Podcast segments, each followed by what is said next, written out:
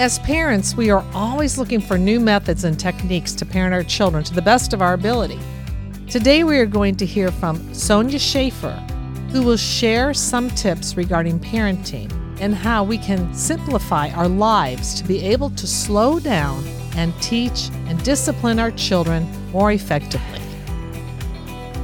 We all know that parenting is hard work and life can get busy. We've done the research to help you. So let's dig deep with Leanne Mancini and work together to help you raise strong Christian kids. Sonya Shafer is a popular homeschool speaker and writer specializing in the Charlotte Mason method. She has been on an adventure for more than 20 years studying, researching, practicing, and teaching Charlotte Mason's gentle and effective methods of education. Her passion for homeschooling her own four daughters grew into helping others and then into Simply Charlotte Mason, which publishes her books and provides a place of practical encouragement to homeschoolers. Welcome to the show, Sonya. Thanks so much, Leanne. It's a joy to be with you. I listen to your podcast and I have so many good things to say about it. You're I love the the way you talk and the information you share, but maybe some of our listeners don't know about your podcast Simply Charlotte Mason. Could you tell our listeners about your podcast? Sure. Well, I'll go way back here and give you a little bit of scope of what started that. My husband and I have four daughters, and now they're like 32 down to 24. My 24 year old has special needs, though. So we homeschooled all of them all the way through using what's called the Charlotte Mason method. So we started simply Charlotte Mason to give everyone, I guess we would say, a brain dump of what we know about Charlotte Mason. And then we started doing this weekly podcast just to give encouragement and practical help for not just homeschooling but also for parenting because the the approach that we use that Charlotte Mason approach believes firmly that the atmosphere of your home educates your child and the habits that you instill educate your child. So it's much more of a a whole whole view if you will. You, you're seeing the whole scope of things. So we talk about parenting as well as homeschooling on our podcast what are some obstacles that parents of special needs children face when discipling that they may not have faced before? What can they do to overcome those obstacles? Multifaceted question, Leanne, as you know, because no two children are alike, and that goes for special needs children especially. My own situation, uh, my youngest has pervasive developmental delays and autism, so I can speak out of that experience at least. We had obstacles, physical obstacles, because some of her dietary restrictions were clouding her mind. Actually, the diet was clouding her mind, so we had to impose some restrictions to try and help her with that comprehension. So even things like physical obstacles could be there. There can be communication obstacles, especially my daughter especially has a hard time putting her thoughts into words. So it's very difficult to know what she is thinking. And when she does try to say something, it often comes out switched and twisted around, and it's very difficult to understand. And then there's comprehension obstacles as well, potentially, depending on child with the special needs and what limitations and disabilities that child is dealing with. With my child, I had to scale back my expectations. Well, let me just give you some some overarching tips that I think might be helpful. For the parent inwardly, I think to overcome these obstacles, it helps us to simplify our lives. And that would enable us to slow down and really become a student of our children, especially a special needs child, where you can study that child and observe them in different situations and find out what makes them tick, see what you can learn about that child that most likely the child can't tell you. You just have to take extra time. We do that with all of our children, but I think with our special needs children, it takes a little extra effort and extra time. And the only way we're going to get that is by simplifying our lives. And then, of course, pray, because only the Lord knows what's really going on in that child's heart and mind. And so you want to pray and let me also encourage parents to give yourself grace for your mistakes because we're going to make them. in the 24 years I've had my child with special needs, I have made countless mistakes, so many mistakes.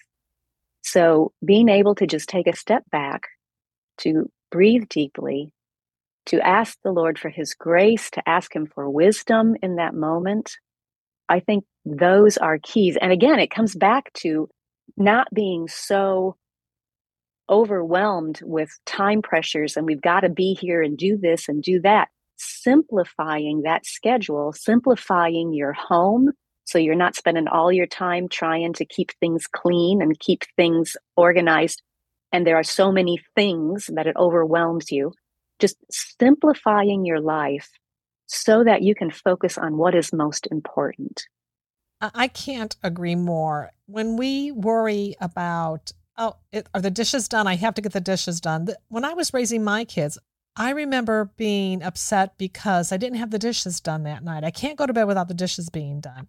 And now I look back and I think, you know, I, I shouldn't have worried about the dishes or, you know, whatever household chore there was because I remember getting aggravated with my children because I wasn't getting what I needed, what I felt was important done.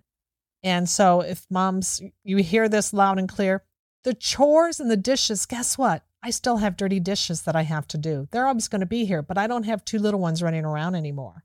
So, I think that's really great suggestions. You know, many people don't feel confident talking to a child with special needs. And it's not that they want to ignore them, they just don't know how to proceed to talk to the child. Can you give people advice? I can first of all say I was one of those people. So before I uh, before the Lord gave me a child with special needs and it is a gift, I would go out of my way to avoid people with special needs because I did not feel comfortable. I did not know what to do. So let me just give a few practical things. Number 1, acknowledge that child or that adult as a person. So we're not going to ignore them, but acknowledge them. And the best way to do that is to look them in the eyes and smile and say hello and use their name, just as you would any other person. Also, you know, as you do that, try to look past the physical disabilities, look past the limitations in this in this physical body that they are dealing with and try to see that eternal soul that's residing in that body to respect them as a fellow human being. And this really helps me think about how much god loves that person. Oh i love that. And you are simply trying to reflect god's love to that person and then as you greet them, I've noticed this about myself and about all of us in our, it's just part of our culture. Especially when we're talking to children, we tend to immediately ask a question, expecting a response. But again, depending on the special need that you're dealing with, for my daughter, a direct question like that shuts down her brain. It puts so much pressure on her to come up with a response that you can just see her mind is reeling. So it takes some practice, but if you can greet the person by name and then make an observation without any pressure, inviting a response, but not expecting one, not requiring one. Maybe something as simple as, It's been a long time since I saw you. There you go. It's a statement. It doesn't have to be responded to but it's an invitation. If the child wants to respond, he or she could. Just trying not to put them on the spot with a question.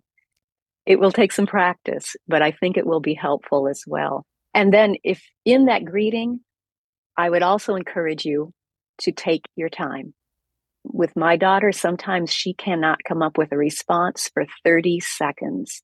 That does not seem like long when you say it, but Leanne, if we were to pause right now for 30 seconds of silence, I think all of the listeners would feel a bit uncomfortable. And that's just the way it is. But trying to take your time and not pressure the other person. And then one more tip, if I can avoid talking about that child as if he or she was not in the room. Oh, yes. Especially if the child cannot or does not speak very much. It's really easy to just start talking over them, assuming that they don't understand you, that they don't hear you. And that's not the case. So try to avoid talking about that child as if they weren't there. Those are just a few tips. Absolutely.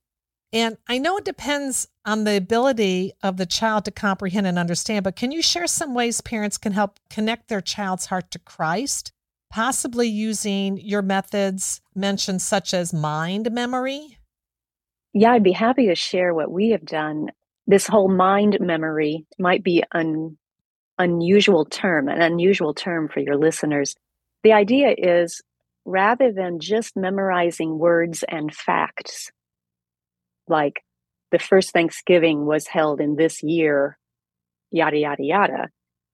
Instead, you think about the whole experience.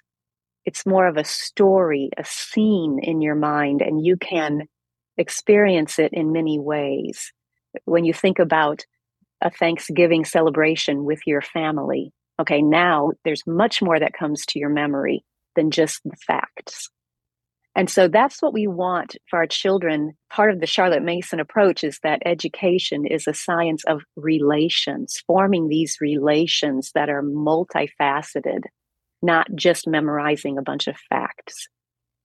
One of the best ways I've found to encourage that with my daughter is to read the Bible stories, the Bible accounts, because stories, a person's story helps you form a relation with that person.